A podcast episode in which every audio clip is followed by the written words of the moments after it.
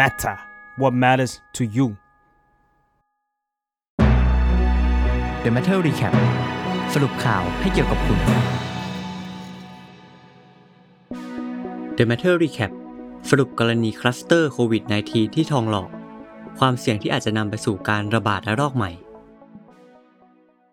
การแพร่ระบาดระลอกใหม่ของโควิด -19 เกิดขึ้นในช่วงก่อนหยุดยาวสงกรานต์ โดยพื้นที่สำคัญในรอบนี้คือทองหล่อ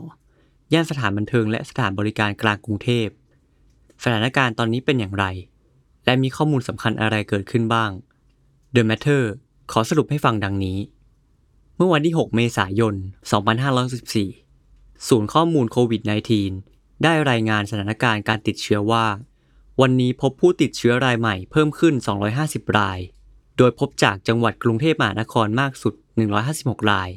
แบ่งเป็นจากค้นหาเชิงรุก 119 ราย และจากระบบเฝ้าระวัง 37 ราย ผู้ติดเชื้อที่เพิ่มขึ้นในกรุงเทพหลายคนมาจากคลัสเตอร์ทองหล่อ ซึ่งเป็นคนที่เคยเดินทางไปยังสถานที่ในย่านทองหล่อ เช่น โรงแรม สถานบันเทิง สถานประกอบการต่างๆ จนทำให้เกิดเป็นข้อสังเกตว่า นี่อาจจะเป็นพื้นที่หลักที่จะนำไปสู่การระบาดระลอกที่ 3 หรือไม่ จากข้อมูลที่สำนักงานประชาสัมพันธ์กรุงเทพมหานครเปิดเผยออกมา ได้ระบุว่า คลัสเตอร์ทองหล่อน่าจะเริ่มต้นเมื่อช่วงสิ้นเดือนมีนาคมที่ผ่านมา โดยสำนักอนามัยของกรุงเทพมหานคร ได้เปิดเผยเมื่อวันที่ 3 เมษายนว่า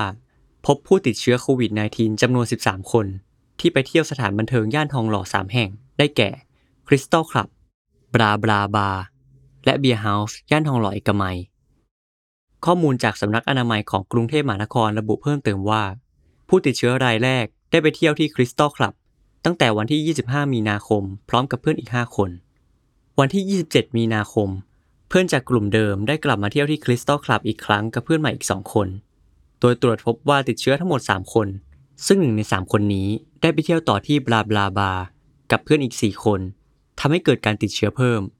ทั้งนี้คนที่ติดเชื้อจากบลาบลาบาร์ได้ไปเที่ยวต่อที่เบียร์เฮาส์ย่านเอกมัย ซึ่งส่งผลให้มีเพื่อนติดเชื้อเพิ่มอีกหนึ่งคน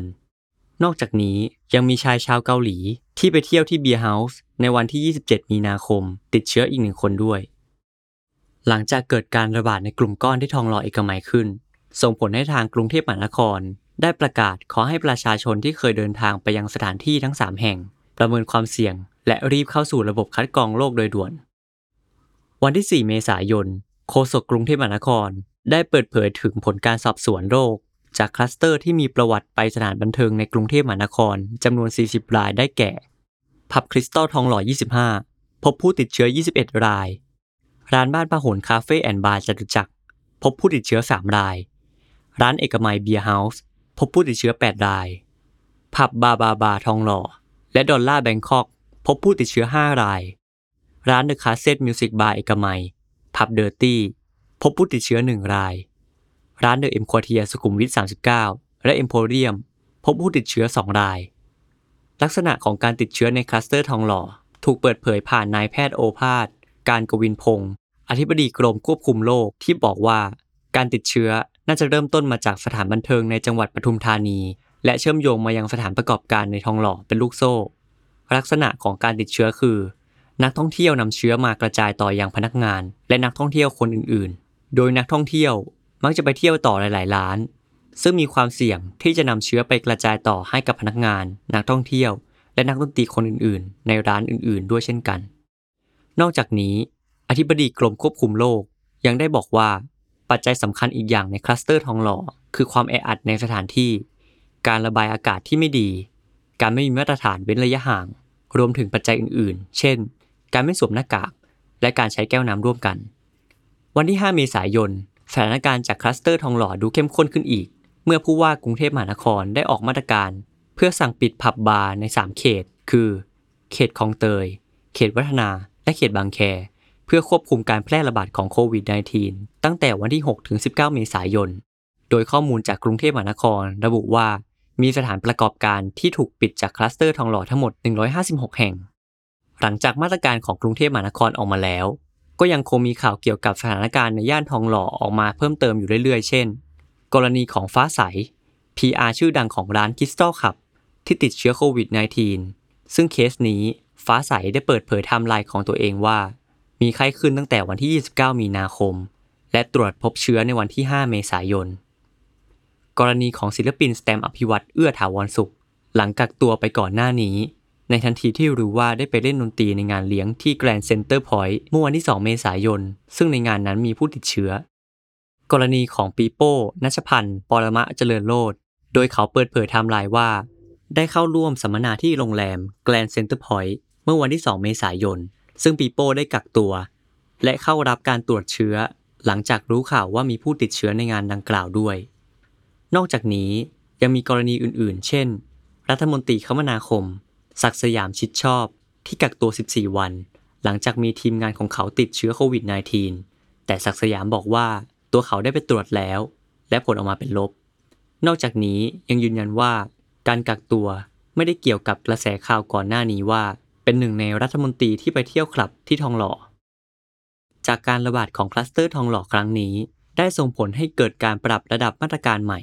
รวมถึงความกังวลว่า การระบาดจะขยายตัวเป็นวงกว้างขึ้น ไปยังจังหวัดอื่น ๆ ด้วยหรือไม่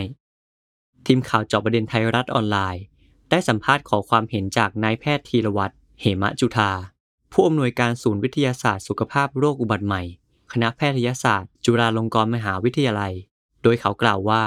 ที่ผ่านมาเคยเตือนหลายครั้ง กรณีคนติดเชื้อไม่มีอาการจำเป็นต้องตรวจ แต่การตรวจเชิงลุกของไทยทำเฉพาะกลุ่มเสี่ยง และการจะตรวจเชิงลุกจริง ๆ ต้องเข้าถึงทุกพื้นที่ มีการประเมินปริมาณของคนติดเชื้อว่าเพิ่มขึ้นมากแค่ไหนในการประกาศเตือน ไม่ใช่แถลงแต่ตัวเลขรายวันทำให้คนกาดตก จะโทษประชาชนก็ไม่ได้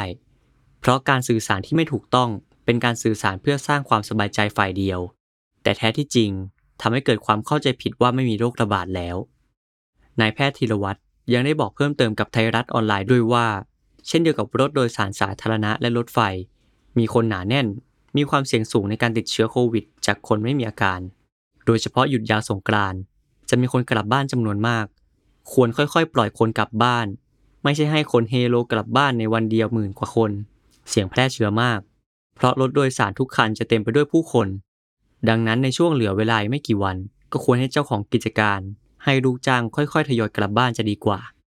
ด้านพลตำรวจเอกอัศวินขวัญเมืองผู้ว่าราชการกรุงเทพมหานคร บอกว่าหลังจากนี้จะมีการใช้วัคซีนเพื่อควบคุมการแพร่ระบาดของคลัสเตอร์ทองหล่อจำนวน 4,200 โดส และกลุ่มเสี่ยงจำนวน 2,100 คน โดยกรุงเทพมหานครกำลังเร่งดำเนินการฉีดวัคซีนให้กับกลุ่มเสี่ยงที่ทำงานสถานบริการในพื้นที่เขตวัฒนา โดยวัคซีนที่นำมาฉีดให้ประชาชน เป็นวัคซีนซิโนแวคจะฉีดให้ผู้ที่มีอายุ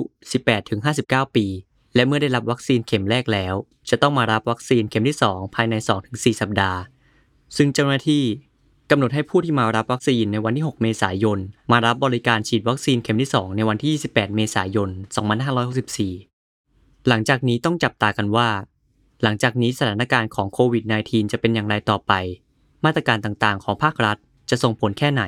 จากทำลายการฉีดวัคซีนของกรุงเทพมหานคร และมาตรการปิดสถานบันเทิงสถานประกอบการ 3 เขตของกรุงเทพมหานคร จึงทำให้ตลอดทั้งเดือนเมษายนนี้ ถือเป็นช่วงเวลาสำคัญของสถานการณ์โควิด -19 ในประเทศไทยอีกครั้ง ท่ามกลางการจับตาจากหลาย ๆ ฝ่าย ถึงความคืบหน้าของการฉีดวัคซีน และการอยู่รอดของผู้ประกอบการต่าง ๆ ที่ได้รับผลกระทบจากมาตรการของภาครัฐ ติดตามรายการ The Matter Recap ได้ ในทุกช่องทางของ The Matter Podcast ครับ